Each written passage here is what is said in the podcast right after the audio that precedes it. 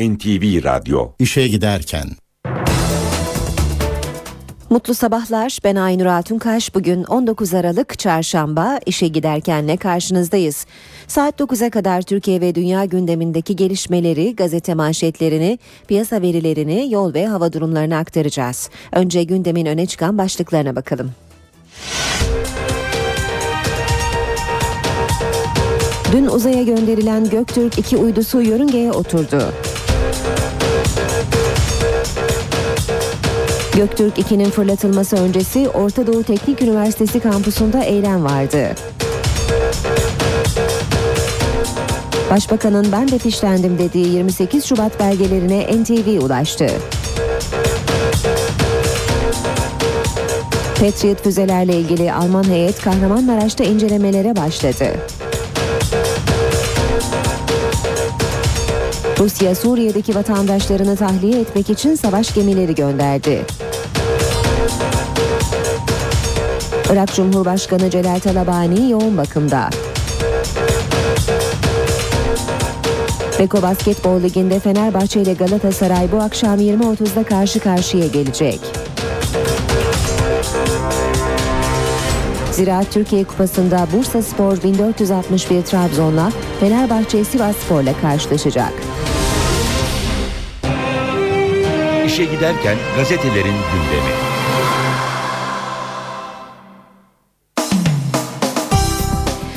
Basın özetlerine Hürriyet gazetesiyle başlıyoruz. Polise tavşan feneri manşetini görüyoruz.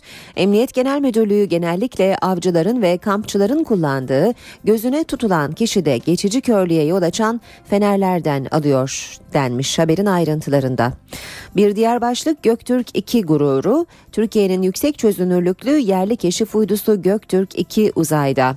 Çin'deki üstten saat 18.13'te fırlatılan Göktürk 2 uydusu 18.26'da yörüngesine oturdu. TÜBİTAK Uzay, Uzay Teknoloji Enstitüsü ve TUSAŞ'la üretilen Göktürk 2 yeryüzünde 2,5 metrelik nesneleri yüksek çözünürlükte görüntüleyebiliyor. Devam edelim basın özetlerine. Milliyet gazetesine bakalım. Milliyet'te maaşımı böler onlarla paylaşırım. Başlığını görüyoruz. Sezer'in Exim Bank'ta çalışan iki kızı İstanbul'a taşınmayı kabul etmeyince işten çıkarıldı. Araya kimseyi koymayan Sezer, maaşımı böler onlarla paylaşırım diyor. 10. Cumhurbaşkanı Ahmet Necdet Sezer'in kızları Zeynep Kısacıkoğlu 20, Ebru Akbatur ise 18 yıldır Exim Bank'ta çalışıyordu. Bankanın İstanbul'a taşınması söz konusu olunca yönetim kendilerine taşınmak isteyip istemediklerini sordu. Çocuklarının eğitimi için Ankara'da kalacaklar haklarını banka yönetimine verdikleri dilekçeyle bildirdiler. Buna rağmen sözleşmeleri feshedildi. Ankara'da kalan 46 kişinin arasına giremediler. Sezer ise 40 gün önce gerçekleşen olayla ilgili araya birilerini koymak bir yana dursun, duyulmaması için çabalamış. Yakın çevresine ne kimseyle konuştum ne başka bir şey yaptım. Ölsem de konuşmam zaten maaşımı böler onlarla paylaşırım diyormuş. Devam edelim. En iddialı satış 10 milyar dolar başlığıyla Türkiye'nin altın yumurtlayan tavuğu Spor Toto özelleştiriliyor. Haziran 2013'te tamamlanması planlanan satıştan 10 milyar dolar bekleniyor. Savaşı durdurmak isterken yoruldu. Celal Talabani ölüm döşeğinde. Irak Cumhurbaşkanı Celal Talabani önceki gün hastalığına rağmen Başbakan Maliki ile görüştü. Barzani ile ortaya çıkan savaş ihtimaline karşı uzlaşma formülü aradı. Görüşmenin ardından beyin kanaması geçirip Bağdat'ta bir hastaneye kaldırılan Mam Celal'in öldüğüne dair haberler resmi kaynaklar tarafından yalanlandı. Oğul Talabani son gelişmeler babamı çok yordu dedi. Yeni Şafak gazetesi de Talabani'yi bugün manşetine taşımış. Talabani'siz Irak çok zor başlığıyla Bağdat hükümeti ile Kuzey Irak Kürt yönetimi arasındaki krizin yorgun düşürdüğü Cumhurbaşkanı Talabani beyin kanaması geçirerek hastaneye kaldırıldı. Felci olduğu ileri sürülen Talabani'nin siyaset sahnesinden çekilmesi ülkedeki güç dağılımını yeniden belirleyecek. Erbil ve Bağdat arasında dengeyi sağlayan Kürt lider olmadan ülkenin kaosa sürükleneceği belirtildi. Sabah gazetesiyle devam edelim. Sabahta manşet uzay gücü Türkiye. İlk yerli keşif uydumuz Göktürk 2 Çin'den başarıyla uzaya fırlatıldı. Başbakan Erdoğan, Türkiye artık uzay alanında da iddia sahibi bir ülke oldu dedi. Devam edelim basın özetlerine NTV Radyo'da Vatan Gazetesi'ne bakalım. Vatanda o tazminat az bile başlığını manşette görüyoruz. Devlet askerde ölen Ali Maydan'ın ailesinden kurşun bedeli olarak 1,75 lira istemişti. Mahkeme bu ayıbı temizledi. Devleti 15 bin lira tazminata mahkum etti. Devam edelim. Böbrek dünürden başlığıyla Akdeniz Üniversitesi Hastanesi'nde diyalize bağlanan eski Maliye Bakanı Kemal Onakıtan'a 30 yıllık dostu ve dönürü Ali Rıza Üstün böbreğini verecek. Üstünü dinleyen etik kurul nakil için olur dedi. Bir diğer gazeteyle devam edelim. Haber Türkiye'ye bakalım ve ensest yasaya giriyor başlığıyla.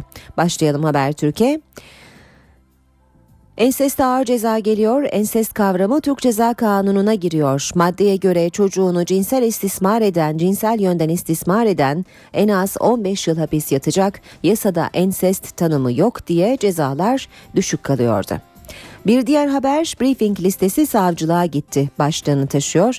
Genelkurmay 28 Şubat briefinglerine katılan yargı mensubu, akademisyen ve gazetecilerin isim listesini savcılığa yolladı. Ve maktu vergilere zam başlığıyla bitirelim haber türkü. Maliye Bakanı Şimşek damga vergisi benzeri dolaylı vergilerin enflasyonla eridiğini söyledi ve bu vergiler en az enflasyon kadar arttırılmalı dedi. Sırada Cumhuriyet gazetesi var. Otoriterlik yetmez, totaliterlik olsun. Kılıçdaroğlu kuvvetler ayrılığı mı kaldı derken hukukçular tartışılması bile abes görüşünde. Erdoğan'ın kuvvetler ayrılığı önümüzde engel açıklamasını değerlendiren CHP lideri batıda biri söylese aklını peynir ekmekle yemiş derler yorumunu yaptı. Demokrasinin zaten askıda olduğunu belirten Kılıçdaroğlu kuvvetler ayrılığı mı bıraktın ki şikayetçisin yargıya medyaya talimat veriyor istediğini seçtiriyor, atıyorsun, padişahta olmayan yetki mi istiyorsun dedi. Anayasa profesörü Erdoğan Teziç, Erdoğan'daki yetkinin Obama'da olmadığına işaret ederek kuvvetlerin parti çoğunluğunda tek elde birleştiği bir sistem içindeyiz dedi. Radikal gazetesiyle devam edelim. Radikal'de manşet Yunus'a da talim terbiye. Yunus Emre'nin bir beytini sansürleyen kitaba onay veren Talim ve Terbiye Kurulu kararını savundu. Şiirden beklenen kazanımlar o bölüm eksik olsa da sağlanıyor. Ve akşam gazetesine bakalım. Akşamda Şehit Evlat Müzesi başlığını manşette görüyoruz. Zonguldak Dedeler Köyü'nden göz yaşartan fotoğraflar. Diyarbakır Silvan'da PKK pususunda şehit düşen Noyan Aydın'ın annesi acılarına tutunarak yaşıyor. Evini oğlunun eşyalarıyla müzeye çeviren Ayşe Aydın, şehidinin mezarını da 13 bayrakla süsledi. Her biri o pusuda can veren bir şehidi simgeliyor. Günde 8 bin kişi cezalı. İstanbul Trafik Şubesi son haftalarda alarmda. Polisler emniyet şeridi ve çakar başta olmak üzere ihlallere göz açtırmıyor. Trafik ekipleriyle birlikte mesai yapmış Akşam Gazetesi ve İstanbullunun kurallarla imtihanla tanıklık etmiş. Emniyet Müdür Yardımcısı Murat Şengün denetimlere katıldığı rakamlarla İstanbul trafiğini anlattı. Her gün 8 bin kişiye ceza kesiliyor. 2011'de 2 milyon 106 bin kişi ceza ceza yemiş. Bu yıl rakam daha da yüksek 2 milyon 492 bin kişi. Son olarak Zaman Gazetesi'ne bakalım. Devletin birimleri KCK konusunda hem fikir. Terör örgütü PKK'nın üst yapılanması KCK ile ilgili devletin bütün birimlerinde kanaatlerin netleştiği ve görüş birliği sağlandığı öğrenildi. Daha önce Milli İstihbarat Teşkilatı'nın operasyonlara şerh düştüğü ancak bu çekincelerin ortadan kalktığı artık teşkilatın mücadeleye tam destek verdiği belirtiliyor. Örgütün isminin de PKK-KCK şeklinde anılmasının daha doğru olacağı kaydediliyor. NTV Radyo Saat 7.16 NTV Radyo'da işe giderken gündemin ayrıntılarıyla devam ediyor. Türkiye'nin ilk keşif ve gözlem uydusu Göktürk 2 dün Çin'den uzaya gönderildi. Dünyadan 686 kilometre yükseklikte yörüngesine oturan Göktürk 2'nin uzay yolculuğunu Başbakan Tayyip Erdoğan, Meclis Başkanı Cemil Çiçek ve Genelkurmay Başkanı Orgeneral Necdet Özel de Ankara'daki TÜBİTAK Uzay Merkezi'nden izledi. 九八 Hadi ya Allah bismillah. 六 Göktürk 2'nin uzay yolculuğu başladı. Türkiye'nin milli imkanlarla ürettiği ilk askeri keşif ve gözetleme uydusunun uzay yolculuğu Çin'deki uzay üssünden Türkiye saatiyle 18.12'de başladı. Uydu uzaya yükselirken Ankara'da TÜBİTAK Uzay Merkezi'nde de heyecan vardı. Tabii Çince 19 8 7 böyle başlayacaklar. Biz onların aklını karıştırmayalım. Başbakan Erdoğan, Meclis Başkanı Cemil Çiçek ve Genelkurmay Başkanı Orgeneral Necdet Özel heyecan veren yolculuğu birlikte izledi. Evet, hayırlı olsun bakalım.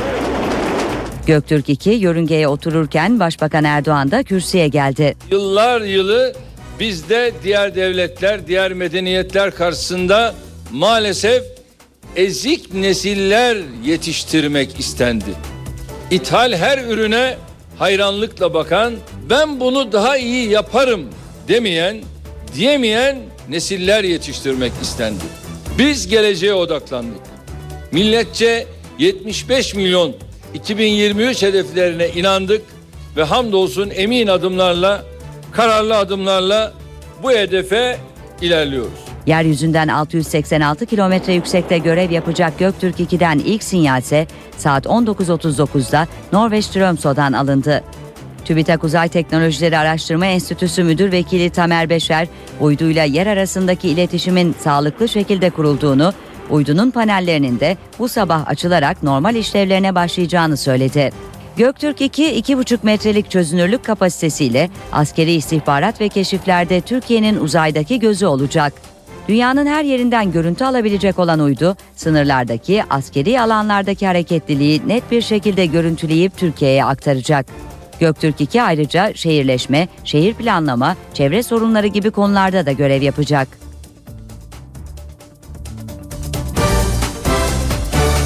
Göktürk 2'nin uzaya gönderilmesi öncesi Orta Doğu Teknik Üniversitesi kampüsü hareketliydi. Başbakan Erdoğan'ın ODTÜ ziyareti öncesinde bir grup öğrenci TÜBİTAK yerleşkesinde eylem yaptı. Güvenlik güçleri dağılın ihtarına uymayan öğrencilere tazikli su ve göz yaşartıcı gazla müdahale etti. Müdahaleye çok sayıda panzer ve TOMA'nın yanı sıra 2500 polis de katıldı. Irak Cumhurbaşkanı Celal Talabani yoğun bakımda. Bağdat'taki kaynaklar Talabani'nin beyin kanaması ve buna bağlı felç geçirdiğini belirtiyor. Talabani'nin sağlık durumunu Türkiye'de yakından izliyor. Başbakan Tayyip Erdoğan gerekirse Talabani'ye jet ambulans gönderilebileceğini söyledi. Irak Cumhurbaşkanı Celal Talabani yoğun bakımda. Geçirdiği rahatsızlık nedeniyle acil olarak hastaneye kaldırılan Talabani'nin tedavisi Irak Sağlık Bakanlığı'ndaki bir merkezde yapılıyor. Bağdat'taki kaynaklar Talabani'nin beyin kanaması ve buna bağlı felç geçirdiğini ancak durumunun stabil olduğunu belirtiyor. Yapılan testlerin 79 yaşındaki Talabani'nin vücut fonksiyonlarının normal olduğunu gösterdiği kaydediliyor. Talabani'nin sağlık durumunu Türkiye'de yakından izliyor. Başbakan Recep Tayyip Erdoğan, Talabani'nin rahatsızlığı konusunda Türkiye'nin gereken desteği vermeye hazır olduğunu söyledi. Son yıllarda Amerika Birleşik Devletleri ile Avrupa ülkelerindeki hastanelerde uzun süreli tedavi gören Talabani, ülkesinde yaşanan krizde ara bulucu olmak amacıyla Eylül ayında Bağdat'a dönmüştü.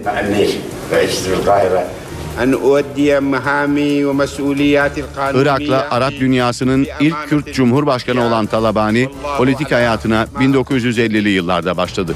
Bağdat Üniversitesi Hukuk Fakültesinden mezun olan Talabani Irak'taki merkezi yönetime karşı hem siyasi hem silahlı bir savaş verdi. Saddam Hüseyin'in devrilmesiyle Kürdistan Yurtseverler Birliği'nin kurucusu olan Talabani'nin siyasi kariyerinde yeni bir sayfa açıldı. Talabani 30 yıllık mücadelenin sonunda Irak Cumhurbaşkanlığı koltuğuna oturdu. 7 yıldır bu görevi yürüten Talabani, Cumhurbaşkanlığında pek çok kez Şiiler, Sünniler ve Kürtler arasındaki krizlere müdahale etti. İyi hitabet ve ikna kabiliyetine sahip Talabani, Turgut Özal döneminde Türk pasaportu taşıdı. Savaşlar, sürgün ve Kürtler arası mücadeleyi yaşayan Celal Talabani, Orta Doğu'da kurduğu siyasi ittifakları kolayca değiştirmesi ve kurnazlığıyla tanınıyor. NATO'nun göndereceği Patriot hava savunma sistemleri ile ilgili önceki gün Almanya'dan Türkiye'ye gelen heyet, dün füze bataryalarının kurulması planlanan Kahramanmaraş'ta incelemelerine başladı. Alman askerlerinden oluşan 39 kişilik heyet Patriotların kurulacağı kentlerden Kahramanmaraş'ta incelemelerine başladı. Geceyi Adana İncirlik üstünde geçiren askerler sabah iki ayrı otobüsle Kahramanmaraş'a gitti. Almanya'dan gelecek iki bataryanın kente konuşlandırılması planlanıyor. Patriot sisteminin kurulumu için görevli askerler incelemeye merkezden başladı. Heyet, garnizon komutanlığının bulunduğu Gazi Kışlası'nı gezdi. Alman askerlere Türk Silahlı Kuvvetleri'nden personel de eşlik etti. Patriot hava savunma sisteminin kurulması için uygun yer arayan heyetin kente inceleme yapması beklenen yerlerden biri de Pazarcık ilçesiyle Karabıyıklı ve Çöçelli köyleri. Türkiye'ye konuşlandırılacak olan Patriotlarsa Almanya'da basına tanıtıldı. Türkiye'deki Alman askerlerinin komutanlığını üstlenecek olan Albay Markus Ellermann, Patriotlar yerleştirilirken nelere dikkat edileceği hakkında bilgi verdi. Patriotlar Türkiye-Suriye sınırına yaklaşık 100 kilometre uzaklığa yerleştirilecek. Bu füzelerin çalışma sistemiyle ilgili bir durum. Hemen sınıra yerleştiremeyiz. Çünkü tehdit havadan gelecektir. Bu yüzden daha geriye konuşlanmış olmamız gerekir. Umarım bizim varlığımız bölgede tansiyonun düşmesine yardımcı olur. Ja, und dann äh, warten wir mal ab. 2-9 Ocak tarihleri arasında iki Patriot sisteminin Almanya'dan gemiye yükleneceğini belirten Ellerman, füzelerin Şubat ayının ilk günlerinde Türkiye'de konuşlandırılmasının hedeflendiğini söyledi. Amerika Birleşik Devletleri, Almanya ve Hollanda'dan ikişer tane olmak üzere Türkiye'ye toplam 6 füze bataryası gönderilmesi planlanıyor. İran, Türkiye'ye Suriye nedeniyle yerleştirilecek Patriotlar konusunda son günlerde tepkilerini ard ard ara ara ve dozunu artırarak dile getirmeye başladı. Son açıklama Dışişleri Bakanlığı sözcüsünden geldi. Sözcü Ramin Mihmanperest, Patriotların provokatif bir eylem olduğunu söyledi. Bir açıklamada İran Savunma Bakanı'ndan geldi.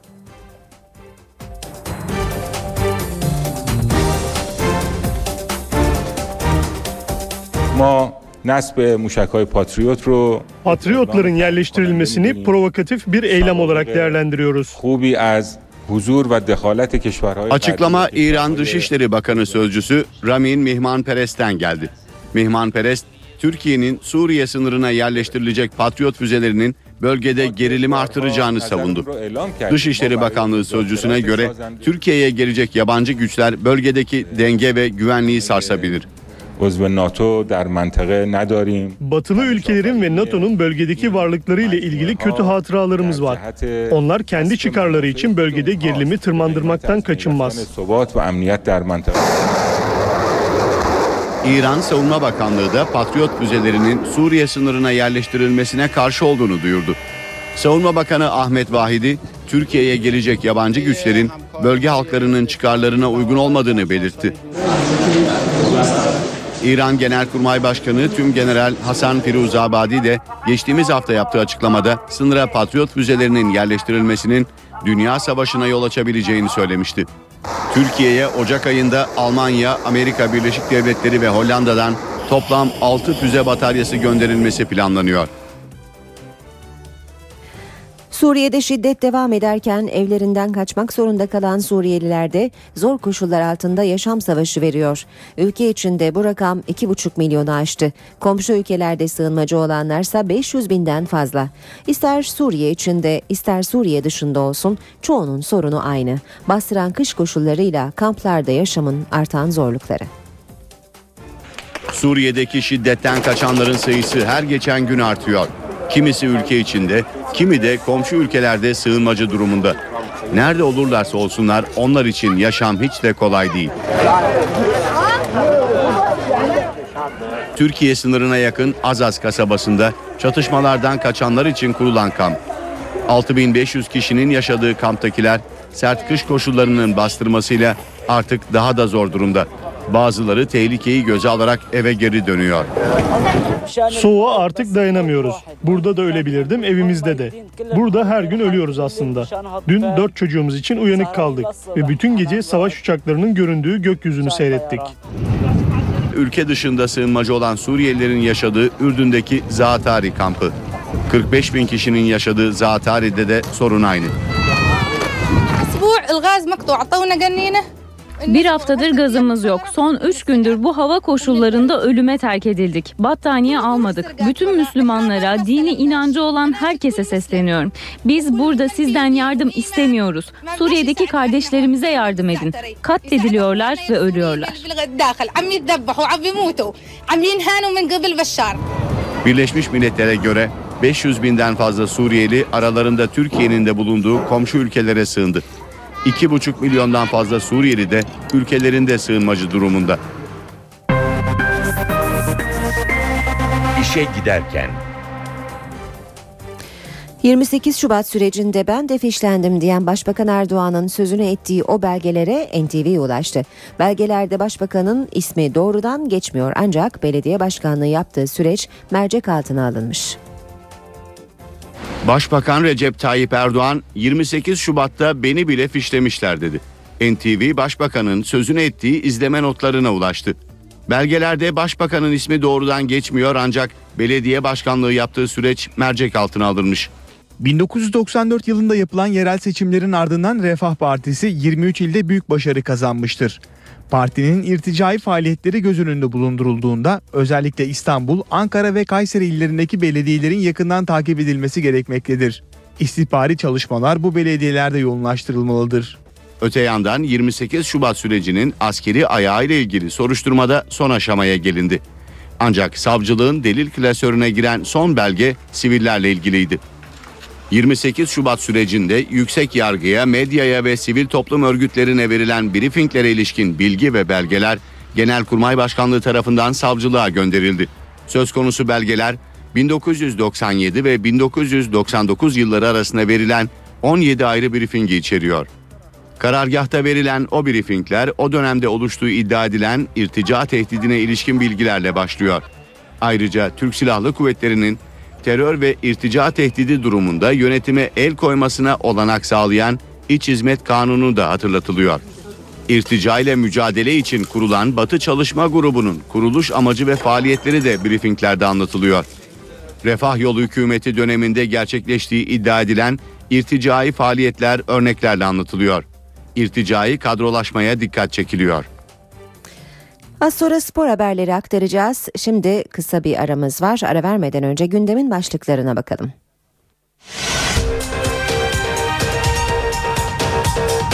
Dün uzaya gönderilen Göktürk 2 uydusu yörüngeye oturdu. Göktürk 2'nin fırlatılması öncesi Orta Doğu Teknik Üniversitesi kampusunda eylem vardı.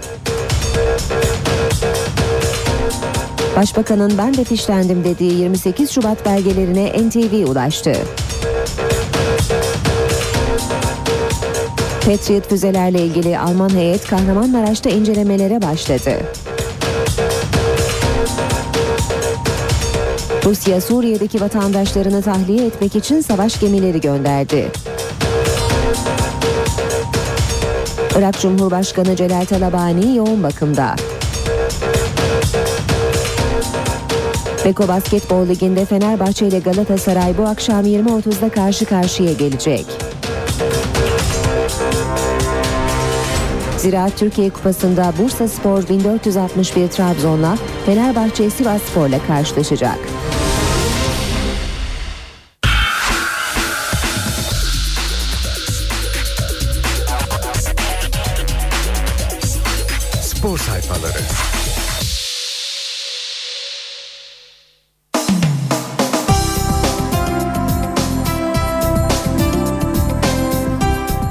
7.36 NTV Radyo'da işe giderken spor haberleriyle devam ediyor. Gazetelere bakacağız yine. Habertürk'le başlayalım. Önce bizi 6-0 yensinler. Fenerbahçe Başkanı Aziz Yıldırım Galatasaray ile yaşadıkları rekabette psikolojik üstünlüğü ezeli rakiplerine kaptırdıkları yönünde çıkan yorumlara çarpıcı bir yanıt verdi. Sarı lacivertli kulübün başkanı Aziz Yıldırım dün Fenerbahçe televizyonuna yaptığı açıklamalarla yine gündeme damgasını vurdu. Birçok konuya değinen Yıldırım'ın en can alıcı konuşması ise Fenerbahçe ve Galatasaray arasındaki rekabetle ilgili olanıydı. Aziz Yıldırım takımının daha önce skor anlamında üstünlük kurduğu sarı kırmızılara son dönemde kaybettikleri için yapılan psikolojik üstünlüğü kaptırdılar söylemlerine karşılık psikolojik üstünlüğün onlara geçmesi için bizi 6-0 yenmeleri lazım ifadelerini kullandı. Yine bir başlık Habertürk'ten Krala UEFA nişanı. Burak Yılmaz çılgınlığı devam ediyor. Trabzon'dan sonra Galatasaray formasıyla da harikalar yaratan ve Şampiyonlar Ligi'nde coşan gol makinesi UEFA tarafından grup maçları bazında Devler Ligi'nin en iyi oyuncusu seçildi. Milliyet gazetesinden spor haberleri aktaralım. Tatlı cadı değilim. Beşiktaş Başkanı merak edilen her soruya yanıt verdi, kafalarda soru işareti kalmadı. Bizim küçüklüğümüzde tatlı cadı Sementa vardı. Burnunu oynatıp her şeyi değiştirirdi. Keşke öyle bir burnum olsaydı. Başkanlar göze hoş gelmeyen şeyler yapabilir. Sempatik olmayan kararlar almak zorundaydı kaldık. Günahı sevabı bize. Yıldırım Demirören transferlerin hepsini iyi olsun diye yapmıştır. Ben üslubuma dikkat etmek zorundayım. Şahsi bir nefretim yok. Artık susmak yok. Başkan Aziz Yıldırım uzun süren sessizliğini bozdu. Fenerbahçe TV'ye çarpıcı açıklamalar yaptı. Fenerbahçe'de oynanan oyunlar devam ediyor. Fenerbahçe'ye oynanan oyunlar devam ediyor. Ancak bugün bir milattır. Bundan sonra susmayacağım. Haksızlıklara karşı gerekeni yapacağım. Aykut'u kardeşim gibi severim. Ona güvenimiz tam. Stok dahil kimseyi satmayacağız. Ara transferde 2-3 oyuncu alacağız. Şampiyon olacağız. Psikolojik üstünlüğün Galatasaray'a geçmesi için bizi 6-0 yenmesi gerek. Mayıs'ta oynayacağımız maçla bir 10 yıllık süreç daha başlayacak. Devam edelim yine milliyetten aktarmaya. Kayıp büyük olacak. Derbide gördüğü kırmızı kartın ardından hakeme yönelik davranışları nedeniyle ağır ceza alması beklenen Miraleş oynayamayacağı her maç için 10 bin Euro'dan olacak. Devam ediyoruz. Spor haberlerine. Bu arada bugün Ziraat Türkiye Kupası'nda maçlar var. Saat 20.30'da Fenerbahçe Sivas Spor'u evinde ağırlayacak. Saat 19.30'da ise Bursa Spor 1461 Trabzon'la mücadele edecek. Milliyetten okumaya devam ediyoruz. Zirve Savaşı. Pota'nın galip, e, kalbi bugün Ülker Sports Arena'da atacak. Nefesler tutulacak. Puan cetvelinin zirvesinde yer alan aynı puandaki Fenerbahçe Ülker'le Galatasaray Medical Park kazanan takımın liderlik koltuğuna oturacağı mücadelede kozlarını paylaşacak. E, derbinin başlama saati 20.30. Devam ediyoruz yine Milliyet Gazetesi'nden haberler aktarmaya. Biz şike mi yapacağız? Trabzonspor'un hocası Şenol Güneş kupada 1461 Trabzon'la ayrı gruplara konulmalarını anlayamadığını söyledi. Başka takımların diğer takımlarla yakınlığı yok mu diyerek Fenerbahçe ile Sivasspor'u işaret etti. Hürriyet gazetesinden aktaralım şimdi de okuyacağımız ilk başlık Aziz Yıldırım'ın açıklamalarıyla ilgili haberin başlığı. Teşvik birimi almayan tek takım Fenerbahçe. Bütün takımlar ne kadar temizse biz de en az o kadar temiziz. Aziz Yıldırım gündemi sarsacak önemli açıklamalar yaptı. Fenerbahçe'ye karşı oyunlar oynanıyor. Futbolcularımız sahada psikolojik olarak eziliyor. 3 Temmuz sürecinden önce neysem şimdi de oyum. Bazılarımız sessiz kalmamızı yanlış anladı. Bugün bizim için milattır. Bundan sonra sessiz kalmak gibi bir düşüncemiz kesinlikle yok. Yıldırım Halis Özkahya'nın raporu hakkında da ilginç bir iddiada bulundu. Miraleş raporu değiştirildi dedi. Federasyon Başkanı Yıldırım Demirören'i ayrı tutarak federasyona yüklenen Aziz Yıldırım, hakemler Fenerbahçe ile ilgili adil kararlar vermiyor, raporlar da sızdırılıyor diye konuştu. Galatasaray taraftarı stadımıza gelemeyecek. Sayın Abdullah Yığılı iyi niyetli davranmaya çalışıyor. Galatasaray taraftarı stadımıza gelebilir diyor. Ancak biz tüm yönetim olarak karar verdik. Galatasaray taraftarı stadımıza gelmeyecek. Biz Fenerbahçeliler olarak üzgünüz, kırgınız ama inançlıyız. Kaldırım zengini Hasan Ali bu sezon neredeyse tüm maçlarda oynayarak cebini doldurdu. Milli futbolcu şimdiden 1,5 milyon euroya yakın gelir elde etti. Bu sezon transfer olduğu Sarı Lacivertli kulüpten garanti parası dışında 16 bin euro maç başı alan başarılı Solbek şu ana dek toplam 27 karşılaşmada forma giyerek 432 bin euro kazandı. Devam edelim yine Hürriyetten aktarmaya maçın kilidi savunma. Ülker Arena'da oynanacak dev derbide nefesler kesilecek. İki ezeli rakipte lig maçlarında çok az sayı yiyor. Puan sıralamasının tepesinde yer alan Fenerbahçe, Ülker ve Galatasaray Medical Park arasındaki zorlu mücadeleyi kazanan takım liderlik koltuğunu ele geçirecek. Maçın saat 20.30'da başlayacağını bir kez daha hatırlatalım. Şartlı tahliye Galatasaray'a gidemezsin. Beşiktaş Portekizli yıldızıyla özel bir anlaşma sonrası yolları ayırdı. 5 saat süren pazarlıkların ardından ipler koptu. Siyah beyazların Kuarejma'ya sezon sonuna kadar Türkiye'de başka takımda oynayamazsın maddesi imzalatmasının altında Ocak'ta Florya'ya gitmesi korkusunun olduğu ortaya çıktı. Kuarejma ise Beşiktaş benim için gerçek bir aşktır açıklamasını yapmış. Devam ediyoruz. Hamit gibisini zor bulursunuz başlığıyla eski Galatasaraylı Falco Götz, sarı kırmızılı ekipte eleştirilen Hamit Altın Top'u övdü. Bayern Münih ve Real Madrid'de oynamış bir isimden bahsediyoruz. Hamit'in forma giydiği takımların hepsi dünya kulübü ve o takımların formalarını giyebilmek için önce üst düzey futbolcu olmanız gerek. Onu eleştirmek bana göre çok büyük bir yanlıştır demiş Falco Götz. Ve son başlık arenanın zeminine kazma vuruluyor. Galatasaray Türk Telekom Arena zemininde 500 bin euroluk drenaj çalışmasını devre arasında başlatacak. Spor haberlerini aktardık. Böylece işe giderken devam ediyor. Şimdi İstanbul trafiğine bakalım. İşe giderken D100 karayolunda Pendik Kartal istikametinde bir araç arızası var. Bu arada orada bir de yol çalışması vardı. Bu sebeple yoğunluk o bölgede her geçen dakika biraz daha artıyor. Bu bilgiyle başlayalım. Köprüyle devam edelim. Fatih Sultan Mehmet Köprüsü Anadolu Avrupa geçişi Küçük Bakkalköy itibarıyla yoğun seyrediyor. Ümraniye kavşağına kadar yoğun olarak devam ediyor. Sonrasında akıcı ancak Elmalı'da tekrar yoğunlaşıp köprü girişine kadar bu şekilde devam ediyor. Ters yönde ise Etiler katılımı itibarıyla yoğunluk var ve köprü çıkışında da kısa bir süre etkisini devam ettiriyor yoğunluk. Tem otoyolu ile devam edelim. Köprü yönünde Metris'te başlayan ve Emniyet Mahallesi'ne kadar devam eden bir yoğunluk var. Ters yönde ise Metris Mahmut Bey yönünde yoğunluk etkili. Boğaziçi Köprüsü Anadolu Avrupa geçişi yoğunluğu Çamlıca itibariyle başlıyor. Köprü ortasına kadar devam ediyor. Sonrasında biraz akıcı olsa da Beşiktaş katılımına yaklaşırken yeniden yoğunlaşıyor. Ters yönde Zincirlikuyu itibariyle yoğunluk var ve köprü çıkışında yerini rahat bir trafiğe bırakıyor. O üç karayolunda Mahmut Bey Doğu Kavşağı'ndan Bayrampaşa'ya kadar süren e, bir e, yoğunluk söz konusu ters yönde ise hal Mahmut Bey arası yoğun bir trafik görüyoruz. E5 karayoluna bakalım. Şirinevlerden başlayan ve Cevizli Bağ'a kadar devam eden yoğun bir trafik var bu sabahta. Sonrasında ise anıt mezar otakçılar arasında trafik çok yoğun ilerliyor. Biraz daha geriye bakalım. Avcılar parsellerden başlayan ve küçük çekmece kavşağına kadar süren oldukça e, yoğun bir trafik olduğunu görüyoruz bu sabahta. Anadolu yakasında Bostancı Boz, e, Bostancı Kozyatağı arası yoğun. Devamında ise Göztepe Uzunçayır arasında trafiğin seyri yavaşlıyor.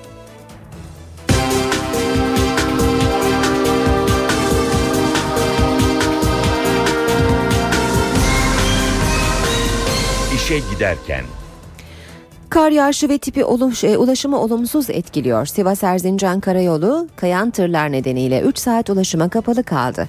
Yolda uzun araç kuyrukları oluştu. Doğudaki bazı kentlerde ise bugün eğitime ara verildi. Doğuda etkisini sürdüren kar yağışı ulaşımı olumsuz etkiliyor. Sivas-Erzincan karayolunda tipi nedeniyle ulaşım 3 saat yapılamadı. Tipi Sivas-Erzincan karayolunun 17. kilometresine bulunan 1450 rakımlı SPB'li mevkiinde etkili oldu. Bazı tırlar kayarak yoldan çıktı. Ulaşım durdu. Uzun araç kuyrukları oluştu. Yolda kalan sürücüler ekiplerin duruma geç müdahale ettiğini savundu. Yol kapanmadan karayolları gelmedi. Yol kapandı karayolları geldi. Bak burada yüzlerce insan mağdur oluyor. Şimdi geldiler göstermelik. O da yol kapandığı için. Yol karayolları ekiplerinin 3 saatlik çalışması sonucu ulaşıma açılabildi. Kar yağışı Kahramanmaraş şehir merkezinde de etkisini artırdı. Sürücüler karla kaplanan yollarda ilerlemekte güçlük çekti. Kar yağışı bazı kentlerde ise eğitimin aksamasına neden oldu. Kent merkezinde kar kalınlığını 30 santimetreyi geçtiği Bingöl'de okullar 2 gün tatil. 263 köy yolu ulaşıma kapalı. Tunceli kent geneliyle Elazığ, Sivas ve Malatya'da 10 ilçede okullar bugün tatil. Bedelli askerlik için ikinci fırsat. Milli Savunma Bakanı İsmet Yılmaz ödemelerini geç yaparak bedelli askerlik hakkını kaybedenler için yeni bir düzenleme yapılacağını söyledi. Yılmaz tarih de verdi. Mümkünse yeni yıldan önce çıkarmak istiyoruz. Tabi meclisin gündemi e, izin verdiği ölçüde. Eğer meclisin gündemi yıl sonundan önce izin vermezse Ocak ayı içerisinde bu yasa çıkar diye düşünüyoruz. Milli Savunma Bakanı İsmet Yılmaz taksit ödemesini geç yaparak bedelli askerlik hakkını kaybedenlere yönelik yeni bir yasal düzenleme yapılacağını söyledi. Bakan Yılmaz yapılacak yeni düzenlemenin gerekçesini de anlattı. 15 Aralık'ta yasa çıktı. 6 aylık süre 15 Haziran'da doluyor. Muhtemelen düşündüler ki biz 15 Haziran'dan sonra 6 aylık bir süreye sahibiz diye Mart'ta vurdu, başvurdu, yarısını yatırdı. 6 aylık o süre Mart'ta başlayıp Eylül'ün 15'inde bitmesi lazımdı. Fakat kafasındaki o olması gereken Aralık 15 var diye düşündüğünden Kasım'da ödedi, Aralık'ta ödedi. Dolayısıyla geç ödediğince de biz yasadaki belirtilen 6 aylık süreyi aştınız. Dolayısıyla talebinizi kabul etmiyoruz dedik. Bu kapsamda olan 200'ün üzerinde vatandaşımız var. Bu vatandaşımızların arasında da 7 tanesi de askeri Yüksek Askeri İdare İdare Mahkemesi'ne başvurdu. Askeri Yüksek İdare Mahkemesi de bu başvuranların içerisinden birinin talebini de işte sağlık nedenleriyle de kabul etti. Bizim şunu seçmemiz gerekirdi. Ya 200 personeli davaya yönlendireceğiz ya da davaya gitmesine gerek kalmadan bir yasal düzenleme yapacaktık. Biz AK Partili Burhan Kuzu 8. Cumhurbaşkanı Turgut Özal'ın ölümündeki sis perdesinin aralanamadığı görüşünde. Kuzu Özal ölmeseydi köşkten istifa edip yeni parti kuracaktı. Özal'ın ölümünden sonra iki köşk görevlisi Kanada ve Honduras'a kaçtı iddialarında da bulundu. En son görüştüğümde 21 gün önceydi ve sapasağlam bir insandı. Ee, Yeni parti kuracaktı ve istifa edecekti köşkten. Kurucu arasına beni de almıştı. Partinin ismini falan sonra konuşuruz yok deme falan diyerek de böyle bir espri yaptı. Ee, hazırlığını yap dedi. İşte Balkan'a gitti, Kavkaz'a gitti, geldi vefat etti. Anayasa Komisyonu Başkanı Burhan Kuzu, ölümünden önce Turgut Özal'la yaptığı özel görüşmenin ayrıntılarını ilk kez açıkladı. Özal'ın ölümünün şüpheli olduğunu iddia eden Kuzu, birileri bu işin üzerine kapatmak istiyor dedi. Adli tıp raporunun Özal'ın ölümünü aydınlatamadığını düşünen Burhan Kuzu, Özal'ın ölümünün ardından ortadan kaybolan iki köşk çalışanına dikkat çekti. Gece saat 3'te bir kola içiyor. O kolayı görev veren görevliler ikinci gün kayıp. İşte Honduras'a ve Kanada'ya gittiği orada da aslında belirtiliyor. Bu sır filan da değil. Dolayısıyla e, bunlar önünde durmak lazım. Sadece iki görevliye ulaşmanın da sorunu çözmeyeceğini söyleyen Kuzu, esas arka plandaki beynin ortaya çıkarılması lazım dedi. Kuzu, Adnan Kayveci'nin hayatını kaybettiği trafik kazasına karışan bir kişinin de Honduras'a kaçmasının manidar olduğu görüşünde. Özal'a suikast girişiminde bulunan Kartal Demirağ'ın af çıkarmadı onun için vurdum sözleri de Burhan Kuzu'ya göre gerçeği yansıtmıyor. Kuzu'nun iddiasına göre Özal, ağabeyinin bu işin üzerine gidelim isteğine de karşı çıktı. Dün tarihçi yazar ve akademisyen Necip Hablemitoğlu'nun suikast sonucu öldürülüşünün 10. yılıydı. Cinayetin failleri hala ortaya çıkarılamadı. Son gelişme ise geçen yıl yaşandı. Emniyet Hablemitoğlu dosyasını yeniden açtı. Şimdi bazı Ergenekon sanıklarının suikastle ilişkisi araştırılıyor. Akademisyen Necip Hablemitoğlu, Türkiye'nin yakın tarihine damgasını vuran faili meçhuller zincirinin önemli halkalarından biri. 18 Aralık 2002'de evinin önünde uğradığı suikaste yaşamını yitirdi. suikastin nedenine ilişkin pek çok iddia ortaya atıldı. Ablemitoğlu'nun MİT'le ilişkisi, Bergama ve Alman vakıflar araştırmaları, cemaatlerle ilgili çalışmaları ve laiklik hassasiyeti gibi nedenler sıralandı. 10 yıldır somut bir gelişmenin sağlanamadığı dosya şimdi bir kez daha gündemde. Zaman gazetesinin haberine göre Emniyet Genel Müdürlüğü Hablemitoğlu cinayetiyle ilgili bir yıl önce yeni bir çalışma başlattı. Emniyet, Ankara Cumhuriyet Başsavcılığına gönderilmek üzere bir dosya hazırladı. Dosyada geriye dönük cep telefonu ve baz istasyonu kayıtlarına dayanılarak Ergenekon sanığı bir albayın suikastten önce Ankara'ya çağrıldığı iddia edildi. Yine Ergenekon sanığı bir asubayın ise saldırıdan birkaç gün önce Necip Hablemitoğlu'nun evinin bulunduğu sokakta inceleme yaptığı öne sürüldü. Albay ve asubayın cinayet günü polisin delil toplama çalışmalarını yerinde izlediği de iddialar arasında. Dosyaya İstanbul Cumhuriyet Başsavcılığına gönderilen bir ihbar mektubu da eklendi. Mektupta emekli albay AU'nun failleri bildiği iddia ediliyor. Şimdi emniyet söz konusu ihbar mektubu üzerinde çalışıyor. Ergenekon davası tutuklu sanıklarından Ergün Poyraz, mahkemede Hablemitoğlu'nu emniyet içindeki cemaat yapılanmasının öldürdüğünü öne sürmüştü. Bir başka Ergenekon sanığı Osman Yıldırım ise Osman Gürbüz'ün kendisine Necip Hablemitoğlu'nu öldürmeyi teklif ettiğini iddia etmişti. Merkez Bankası gösterge faizi indirdi ancak gecelik borç alma ve borç verme faizini değiştirmedi. Peki Merkez Bankası'nın bu kararı ne anlama geliyor? Ekonomistlere göre faizlerde dip noktaya çok yakınız.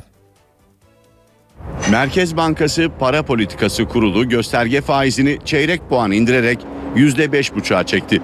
Faiz koridoru olarak adlandırılan gecelik borçlanma ve borç verme faizi ise aynı kaldı. Peki ekonomistlere göre Merkez Bankası nasıl bir mesaj verdi? Dolayısıyla ekstra önlem almaya e, gerek olmadığını 2013 yılında e, iç e, talebe dayalı olarak Türkiye ekonomisinin 2012'ye göre e, hayli yüksek oranda büyüyeceğini bence düşünüyor. E, büyüme ile ilgili çok büyük bir kaygımız yok. Bence Merkez Bankası da bunu görüyor. Önemli olan bunu kontrol edebilmek. O yüzden de Merkez Bankası yurt dışından gelebilecek çok büyük paranın yani Türkiye'nin artık önemli bir hikayesi var. Bu paranın çok büyük e, burada açıklara sebep vermemesi için gerekli önlemleri alıyor. Şimdi faizlerde dibe gelindi mi sorusu gündemde. Yılın başında baktığımız zaman faizde bu seviyeye geleceğimizi herhalde hiçbirimiz düşünemezdik. Yabancı alımlarıyla yıl boyunca buraya geldik. Hala da alımlar devam ediyor.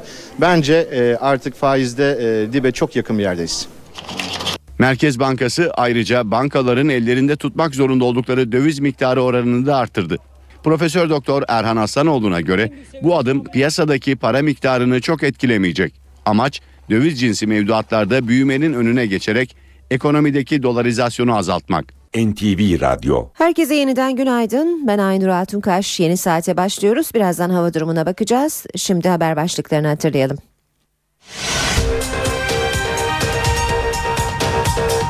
Dün uzaya gönderilen Göktürk 2 uydusu yörüngeye oturdu. Göktürk 2'nin fırlatılması öncesi Orta Doğu Teknik Üniversitesi kampusunda eylem vardı. Başbakanın ben de fişlendim dediği 28 Şubat belgelerine NTV ulaştı. Patriot füzelerle ilgili Alman heyet Kahramanmaraş'ta incelemelere başladı.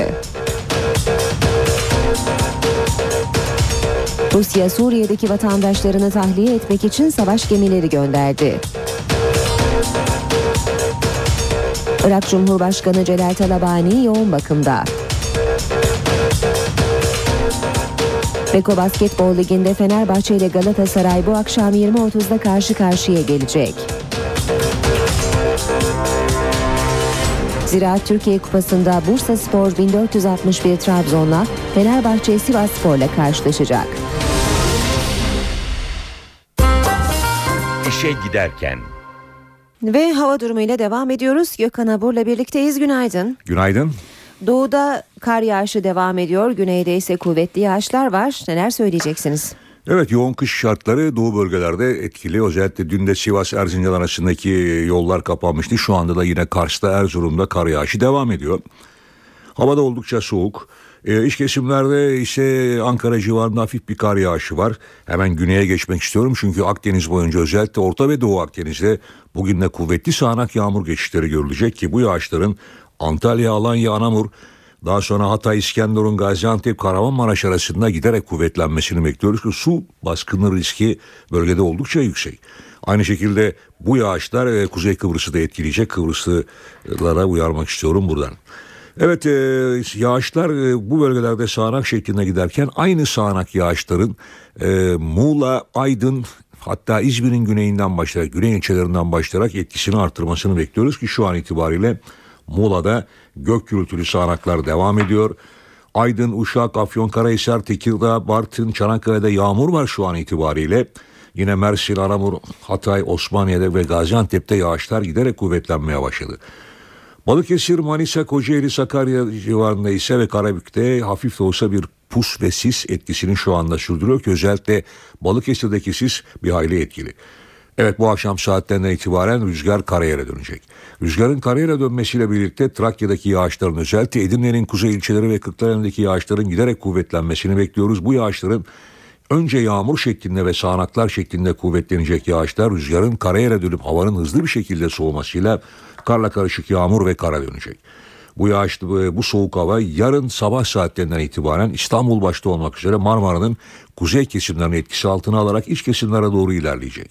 Ve yarın bu soğumayla birlikte özellikle yarın akşam ve cuma günü Marmara bölgesinde de yağışların yer yer kar ve karla karışık yağmura dönmesini bekliyoruz ki soğuk hava iç kesimlere doğru ilerledikçe iç kesimlerdeki yağışlar da yine aynı şekilde kar ve karla karışık yağmura dönecek. Evet e, kış kendisini hissettirmeye başlıyor demiştim. Özellikle 21 Aralık kışın başladığı gün olarak kabul edilen bir gündür. Dolayısıyla 21 Aralık'tan sonra özellikle önümüzdeki hafta çok daha soğuk bir havanın etkisi altına gireceğiz. Büyük olasılıkla özellikle Trakya'dan Balkanlardan gelecek bu çok soğuk hava İstanbul başta olmak üzere Marmara'nın büyük bir çoğunluğunda yine yer yer etkili kar yağışlarına sebep olabilecek. Bunlarla ilgili detayları sizlerle daha sonra paylaşacağım. Ama yarın gelecek fırtınaya ve soğuk havaya karşı batıda bulunanlar da şimdiden tedbirli olsunlar. Teşekkür ediyoruz. Gökhan Abur'la birlikteydik. İşe giderken gazetelerin gündemi.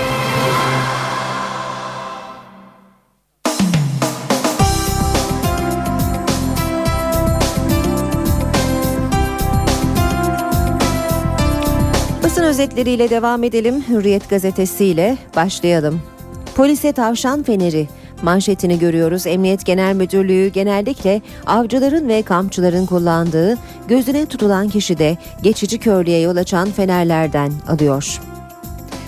Yine Hürriyet gazetesinden aktaralım.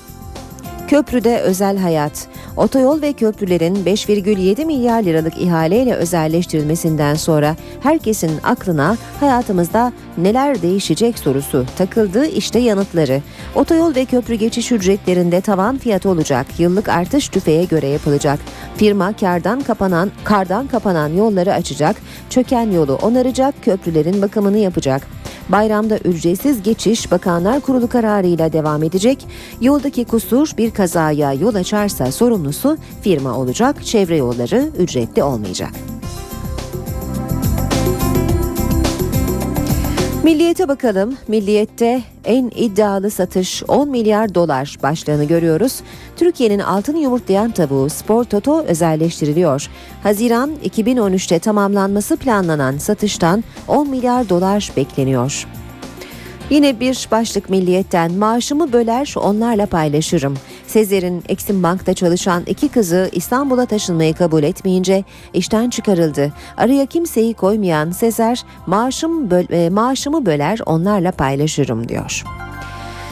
Savaşı durdurmak isterken yoruldu. Celal Talabani ölüm döşeğinde. Irak Cumhurbaşkanı Celal Talabani önceki gün hastalığına rağmen Başbakan Maliki ile görüştü. Barzani ile ortaya çıkan savaş ihtimaline karşı uzlaşma formülü aradı.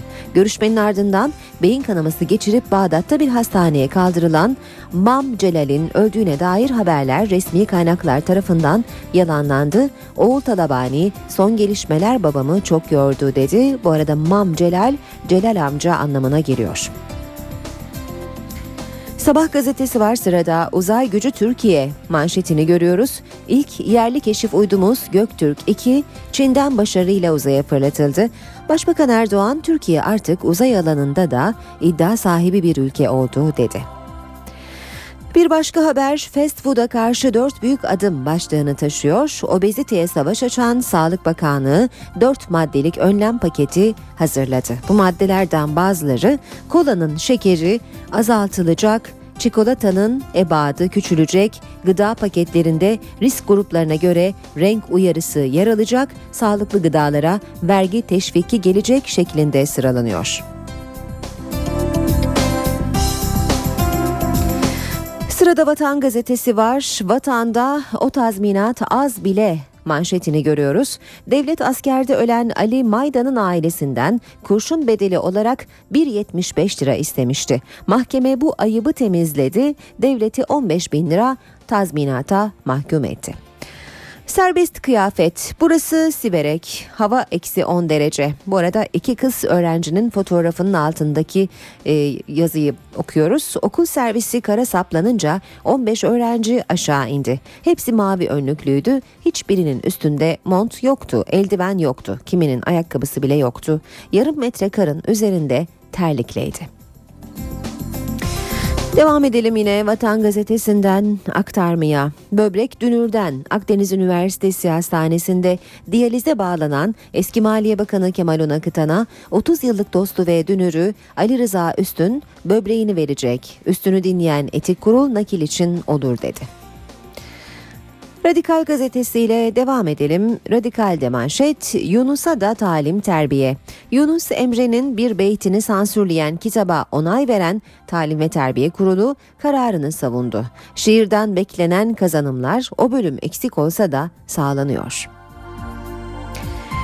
Devam edelim. Cumhuriyet gazetesiyle otoriterlik yetmez totaliterlik olsun. Erdoğan'ın kuvvetler ayrılığı önümüzde engel açıklamasını değerlendiren CHP lideri batıda biri söylese aklını peynir ekmekle yemiş derler yorumunu yaptı. Demokrasinin zaten askıda olduğunu belirten Kılıçdaroğlu kuvvetler ayrılığı mı bıraktın ki şikayetçisin. Yargıya, medyaya talimat veriyor, istediğini seçtiriyor, atıyorsun. Padişahta olmayan yetki mi istiyorsun dedi. Anayasa Profesörü Erdoğan Teziç, Erdoğan'daki yetkinin Obama'da olmadığını işaret ederek kuvvetlerin parti çoğunluğunda tek elde birleştiği bir sistem içindeyiz dedi. CHP Grup Başkan Vekili Emine Öker Tarhan da bugün yaşadığımız rejim otoriter bir rejim ancak bununla yetinilmiyor bir totaliter rejim isteniyor şeklinde konuştu. Devam edelim basın özetlerine sırada Habertürk gazetesi var. Manşet briefing listesi savcılığa gitti. Genelkurmay 28 Şubat briefinglerine katılan yargı mensubu, akademisyen ve gazetecilerin isim listesini savcılığa yolladı. Bir başka haber ve ensest yasaya giriyor başlığını taşıyor. E, Türk Ceza Kanunu'na giriyor ensest kavramı. Maddeye göre çocuğunu cinsel istismar eden en az 15 yıl hapis yatacak. Yasada ensest tanımı yok diye cezalar düşük kalıyordu. Maktu vergilere zam. Maliye Bakanı Mehmet Şimşek damga vergisi benzeri dolaylı vergilerin enflasyonla eridiğini söyledi ve bu vergiler en az enflasyon kadar arttırılmalı dedi. Akşam gazetesiyle devam edelim. Şehit Evlat Müzesi diyor akşamın manşeti. Zonguldak Dedeler Köyü'nden göz yaşartan fotoğraflar. Diyarbakır Silvan'da PKK pususunda şehit düşen Noyan Aydın'ın annesi acılarına tutunarak yaşıyor. Evini oğlunun eşyalarıyla müzeye çeviren Ayşe Aydın, şehidinin mezarını da 13 bayrakla süsledi. Her biri o pusuda can veren bir şehidi simgeliyor. Bir başka başlık günde 8 bin kişi cezalı. İstanbul Trafik Şubesi son haftalarda alarmda. Polisler emniyet şeridi ve e, çakar başta olmak üzere ihlallere göz açtırmıyor. Emniyet Müdür Yardımcısı Murat Şengün denetimlere katıldığı rakamlarla İstanbul trafiğini anlattı. Her gün 8 bin kişiye ceza kesiliyor. 2011'de 2 milyon 106 bin kişi ceza yemiş. Bu yıl rakam daha da yüksek 2 milyon 492 bin kişi. Zaman gazetesine bakalım. Devletin birimleri KCK konusunda hemfikir diyor Zaman manşette. Terör örgütü PKK'nın üst yapılanması KCK ile ilgili devletin bütün birimlerinde kanaatlerin netleştiği ve görüş birliği sağlandığı öğrenildi. Daha önce Milli İstihbarat Teşkilatı'nın operasyonlara şerh düştüğü ancak bu çekincelerin ortadan kalktığı artık teşkilatın mücadeleye tam destek verdiği belirtiliyor. Örgütün isminin de PKK-KCK şeklinde anılmasının daha doğru olacağı kaydediliyor. Ve Yeni Şafak'la bitiriyoruz basın özetlerini. Talabani'siz Irak çok zor. Bağdat hükümeti ile Kuzey Irak Kürt yönetimi arasındaki krizin yorgun düşürdüğü Cumhurbaşkanı Talabani, beyin kanaması geçirerek hastaneye kaldırıldı.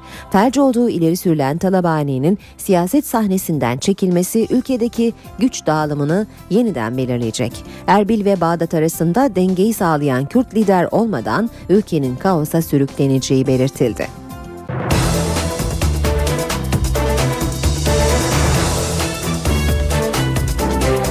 Saat 8.18 NTV Radyo'da işe giderken gündemin ayrıntılarıyla devam ediyor. Başbakan Tayyip Erdoğan bürokrasideki yavaşlıktan söz ederken kuvvetler ayrılığı kavramını tartışmaya açtı. Bu üstü kapalı da olsa başkanlık sistemi isteğinin bir ifadesi olarak yorumlandı. Başbakanın açıklamaları yeni bir tartışmanın da fitilini ateşledi. Muhalefete göre kuvvetler ayrılığı ortadan kalkarsa diktatörlük olur. Bu kuvvetler ayrılığı denilen olay var ya, işte o geliyor sizin önünüze bir engel olarak dikiliyor. Başbakan Recep Tayyip Erdoğan'ın bu sözleri yeni bir tartışmanın fitilini ateşledi. İktidar kanadından başbakana destek geldi. Anayasamızda da belirtildiği şekilde idari yargının denetim sınırları hukukilik denetimidir. Ama öyle anlar geliyor ki yerindelik anlamına gelen kararlar verilebiliyor. Kuvvet ayrımı olmasın e, anlamında bir söz değil o. E, burada özellikle kastettiği yargının e, idarenin faaliyetlerine müdahalesi şeklinde. Ancak muhalefet açıklamaya tepkili. Sanki bu ülkede kuvvetler ayrımı ilkesi varmış gibi. Bütün yetkiler sizde zaten. Benim ağzımdan çıkan her sözcük parlamentoda yasa haline gelsin. Yargı asla itiraz etmesin ve biz bu olayı bitirmiş olalım. Padişahta olmayan yetki istiyor aslında. Kuvvetler ayrılığını önünde bir engel olarak gören bir başbakan tarafından yönetilen Türkiye'nin geleceğini Allah esirgesin. Ecdadımız Osmanlı'da dahi yürütme ve yargı ayrılığı vardı.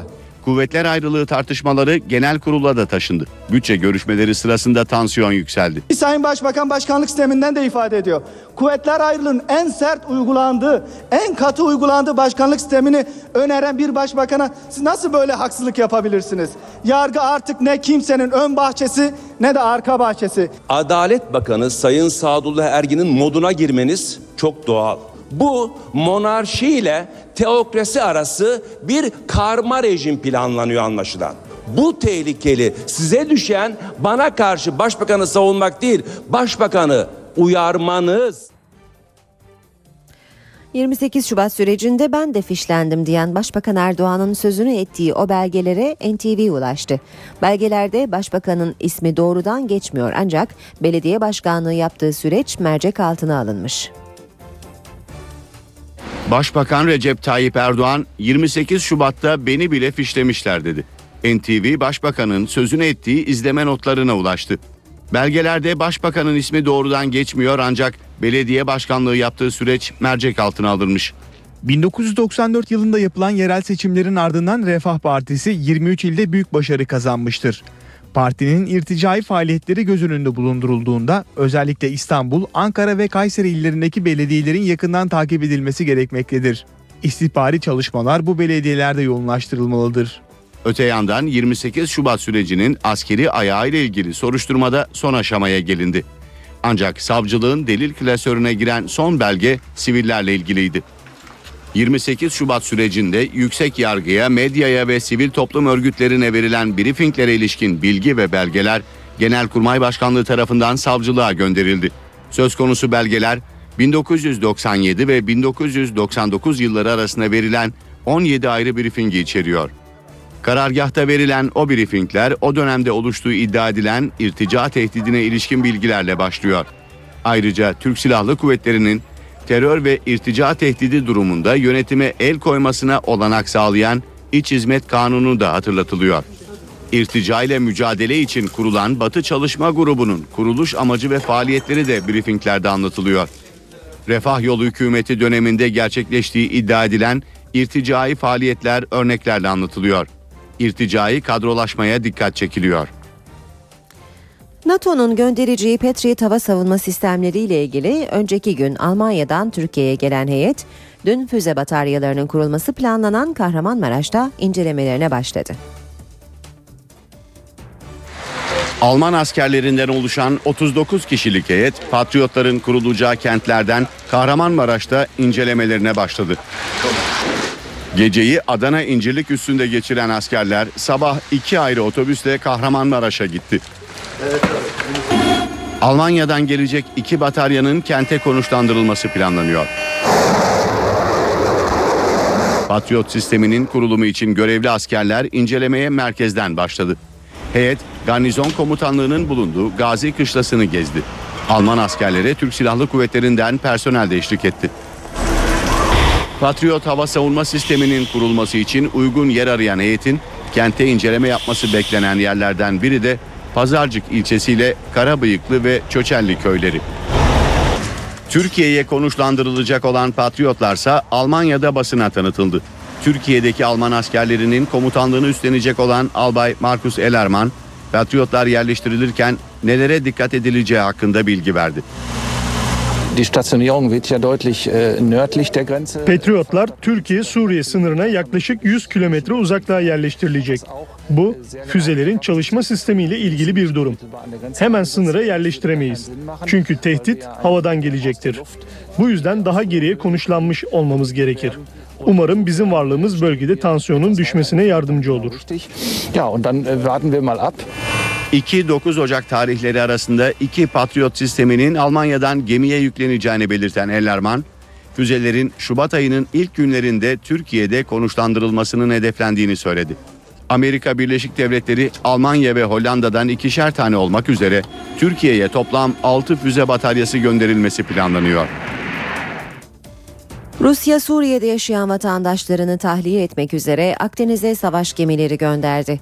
Beş geminin Suriye'nin Akdeniz kıyısındaki Tartus kentine doğru yola çıktığı belirtiliyor. Gemilerin ihtiyaç duyulması halinde Suriye'de yaşayan Rusların tahliyesinde kullanılacağı açıklandı.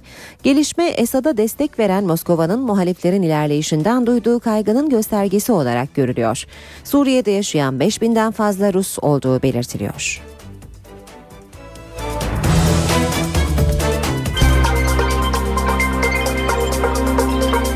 Ankara gündemi.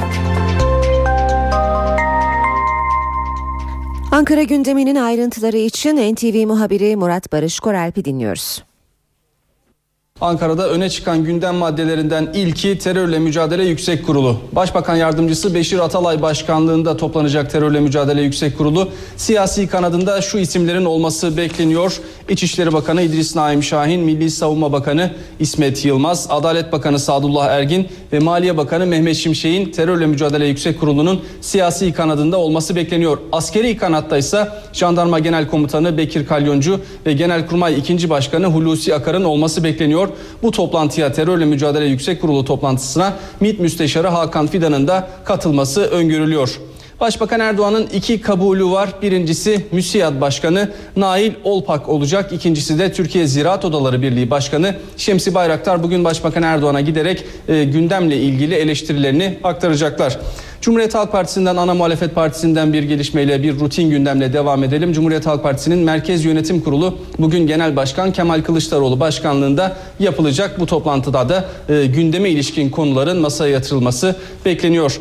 Meclis Genel Kurulu'nda ise bütçe maratonu devam ediyor. Sondan bir önceki gün olarak niteleyebiliriz bugünü. Çünkü Perşembe günü yarın gündemin artık e, bütçenin artık bağlanması, karara bağlanması bekleniyor.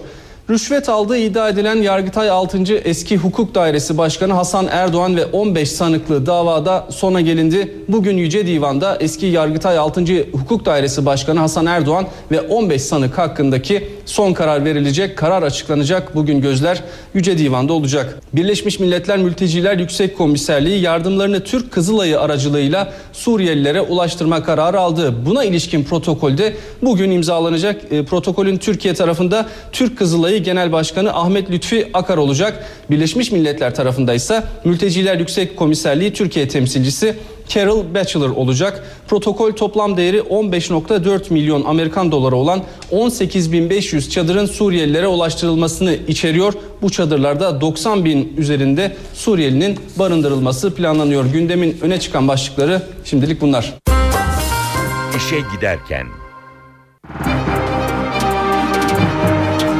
İMKB 100 endeksi 168 puan kayıpla 77.298 puandan kapandı. Hisse senetleri ortalama %0,22 oranında değer kaybetti. Serbest piyasada dolar 1.78, euro 2.36'dan işlem görüyor. Euro dolar 1.32, dolar yen 84 düzeyinde. Altının onsu 1675 dolar, kapalı çarşıda külçe altının gramı 96 lira, Cumhuriyet altın 647, çeyrek altın 160 liradan işlem görüyor. Brent petrolün varil fiyatı 109 dolar.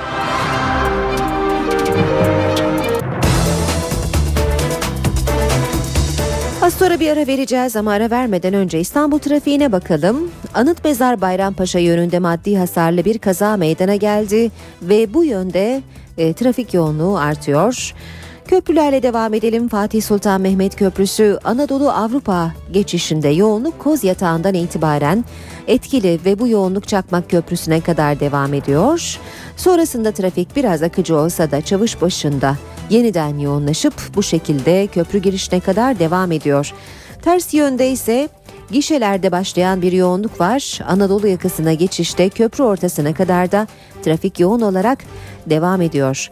Tem otoyolunda Gazi Osman Paşa'dan başlayan ve Emniyet Mahallesi'ne kadar devam eden bir yoğunluk var. Köprü yönünde ters istikamette ise Gazi Osman Paşa Mahmut Bey arasında trafiğin yavaş ilerlediğini söyleyelim. Boğaziçi Köprüsü Anadolu Avrupa geçişinde yoğunluk Çamlıca'dan başlıyor. Köprü ortasına kadar devam ediyor. Sonrasında trafik akıcı ancak Mecidiyeköy'de tekrar yoğunlaşıyor ve Çağlayan'a kadar da yoğun olarak devam ediyor. Ters yönde Zincirlikuyu'da başlayan yoğunluk köprü çıkışına kadar da bir süre devam ediyor.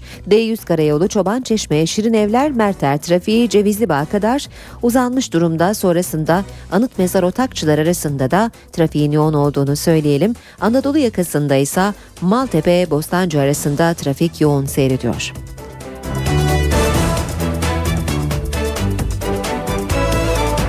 Saat 8.30 ben Aynur Altunkaş işe giderken devam ediyor. Reklamlar için bir küçük mola verelim. Mola vermeden önce gündemin başlıklarını hatırlatalım.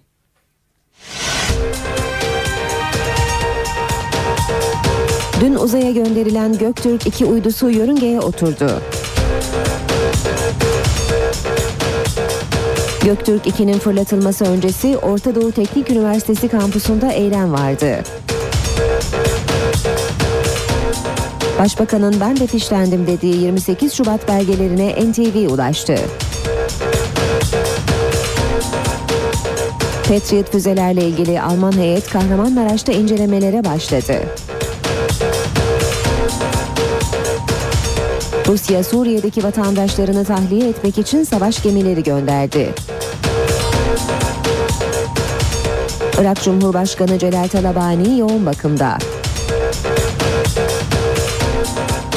Beko Basketbol Ligi'nde Fenerbahçe ile Galatasaray bu akşam 20.30'da karşı karşıya gelecek.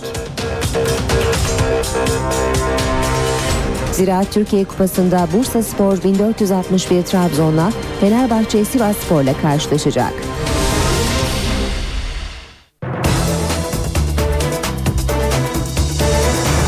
NTV Radyo'da birlikteyiz. Saat 8.37 gündemde öne çıkan gelişmeleri aktarmaya devam ediyoruz. İstanbul'un bazı ilçelerinde bugün ve yarın Elektrik kesintisi uygulanacak. Boğaziçi Elektrik Dağıtım Anonim Şirketi'nden yapılan açıklamaya göre bugün Fatih'te 7.30-16.30 saatleri arası Hoca Gıyasettin Mahallesi'nde ondan fazla cadde ve sokağa elektrik verilemeyecek. Güngören'de de bugün ve yarın 8.30-16.30 saatleri arası birçok mahalleye elektrik verilemeyecek. Bağcılar, Arnavutköy ve Eyüp'te ise saat 9 ile 15 arasında elektrik kesintisi yapılacak. Esenler ve Bayrampaşa'da da bugün sabah 9'dan itibaren 2 saat süreyle bazı mahallelerde elektrik olmayacak. Yalova'daki bir okulda Roman ailelerin çocuklarına dini soruları içeren anket dağıtılması tepkiye yol açtı. Uludağ Üniversitesi'nde yüksek lisans öğrencisi olan Ayşe Taş Yürek, test çalışması olan anketi İlahiyat Fakültesi öğretim üyesi doçent İsmail Sağlam'la hazırladı. Müfettiş Hamdi Girgen İlköğretim Okulu'ndaki roman öğrencilere dağıtılan anketleri velilerin doldurması istendi. Ankette romanların çocuklarına nasıl bir dini eğitim verdiğinin belirlenmeye çalışıldığı belirtildi ve 61 farklı soru yöneltildi. Allah'ın varlığına ve birliğine inanır mısınız? Abdest alır mısınız? Hangi sıklıkta dua edersiniz gibi soruların sorulduğu anket Romanlar Derneği'nin tepkisini çekti. Dernek Başkanı Necdet Karabulut anketin sadece romanlara yönelik olmasını ayrımcılık ve dinsizlikle itham olarak değerlendirdi. Son 3 yılda Türkiye'de sezaryenle doğum oranları %45'e yükseldi. Dünya Sağlık Örgütü'nün önerdiği oransa %15. Sağlık Bakanlığı çalışmalara başladı. 2013 yılında Türkiye'de sezaryenle doğum oranının %35'e düşmesi hedefleniyor. Türk Jinekoloji ve Obstetrik Derneği Başkanı Profesör Cansun Demir de hem hastaların hem doktorların eğitiminden yana tüm halkımızın e, mümkünse normal doğum yapmasını destekliyoruz. Normal doğumun desteklenmesi için biz de dernek olarak elimizden geleni yapıyoruz. Türkiye sezaryenle doğum oranı en yüksek 5 ülkeden biri. 1998 yılında %14 olan oran bugün %45'e varıyor. Hem Sağlık Bakanlığı hem de Türk Jinekoloji Derneği sezaryen oranının düşmesi için çabalıyor. Ne yazık ki Türkiye'de sezaryen oranları çok yüksek ama sadece hekimleri zorlamakla sadece insanlara e, normal doğum yaptırın demek de bu iş olmuyor. Yani burada e, işin bir sürü boyutu var. Türk Jinekoloji Derneği Başkanı Profesör Doktor Cansun Demir, doğum yöntemleri konusunda hastaların da hekimlerin de eğitilmesi gerektiğini söylüyor. Normal doğumun vücuda en uygun yöntem olduğunu vurgulayan Demir, sezaryenin anne ve bebek için riskli olan durumlarda uygulanması gerektiğini söylüyor. Anne adayları arasında ise normal doğumu tercih edenlerin sayısı artıyor. Ben normal doğum tercih ederim ama tabii ki o anki durum nasıl olur bilemiyorum doktoruma da bağlı. Daha sağlıklı hani görüyorum. Sonuçta ameliyattansa normal doğum tercih ederim. İkinci olacak inşallah. Normal istiyorum. Sağlıklı diyebiliyorum ama bence herkese tavsiye ediyorum yani. Sonuçta normal en iyisi diyorum. Türkiye nüfusunun %75'i hareketsiz yani hiç egzersiz yapmıyor. Tüm dünyada yaygınlaşan hareketsizlik salgını için doktorlar egzersiz ilaçtır diyor. Egzersizin türü önemli değil ancak haftada en az 150 dakika egzersiz şart. Ev işi yapmak hatta alışveriş merkezinde vitrin gezmek bile egzersiz sayılabilir. Türkiye'de her 100 kişiden 75'i hiç egzersiz yapmıyor. En hareketsiz grupsa en aktif olması beklenen 15 ile 19 yaş arası gençler. Nedeni gençlerin bu dönemde sınavlara hazırlanıyor olması. Sınav sistemleri ve öğrencinin evde bütün gün çalışmış çalışmak zorunda olması kesinlikle onları hareketsiz kılan bir faktör. Eğitim sistemimiz gerçekten de gençlerimizin inaktif olmasına neden oluyor. Hareketsiz olmasına neden oluyor söyleyebiliriz bunu. Dünyada önemli bir sorun olarak kabul edilen hareketsizlik egzersiz ilaçtır kampanyasıyla yıkılmaya çalışılıyor. Günde 30, haftada ise toplam 150 dakika egzersiz yapmak diyabetten obeziteye kadar birçok hastalığı önlemeye yardımcı oluyor. Egzersizin türü hiç önemli değil. Yürüyüşten, yüzmeden, bisiklet sürmekten, bahçe işleriyle uğraşmaktan aynı faydayı sağlayabilirsiniz. Kendinize en uygun egzersizi seçmeniz önemli. Eğer egzersizi mümkün kılan bir iş yapıyorsanız ya da evde düzenli temizlik yapıyorsanız, bahçe işleriyle uğraşıyorsanız, siz yeterli fiziksel aktiviteyi sağlayacak işlerle uğraşıyorsanız tekrar evde egzersiz yapmanıza gerek yok. Hatta bir alışveriş merkezinde vitrin dolaşmak bile egzersiz sayılabilir. Sağlık Bakanlığı bir takım girişimleri var AVM'lerle ilgili. Aslında AVM'ler de buna çok sıcak bakıyor. Sabahları 10 yerine 9.30'da açıp dükkanlar kapalı olacak ama AVM'ler açık olacak. İnsanların orada yürüyüş yapabilmesine yönelik bir girişim var. İşe giderkenin sonuna geldik ama önce gündemi hatırlayalım. Başbakan Erdoğan'ın kuvvetler ayrılığı ile ilgili söyledikleri üzerine tepkiler gelmeye devam ediyor. Ayrıca Suriye sınırına kurulacak Patriot füzelerle ilgili Türkiye'ye gelen Alman heyet Kahramanmaraş'ta çalışmalara başladı.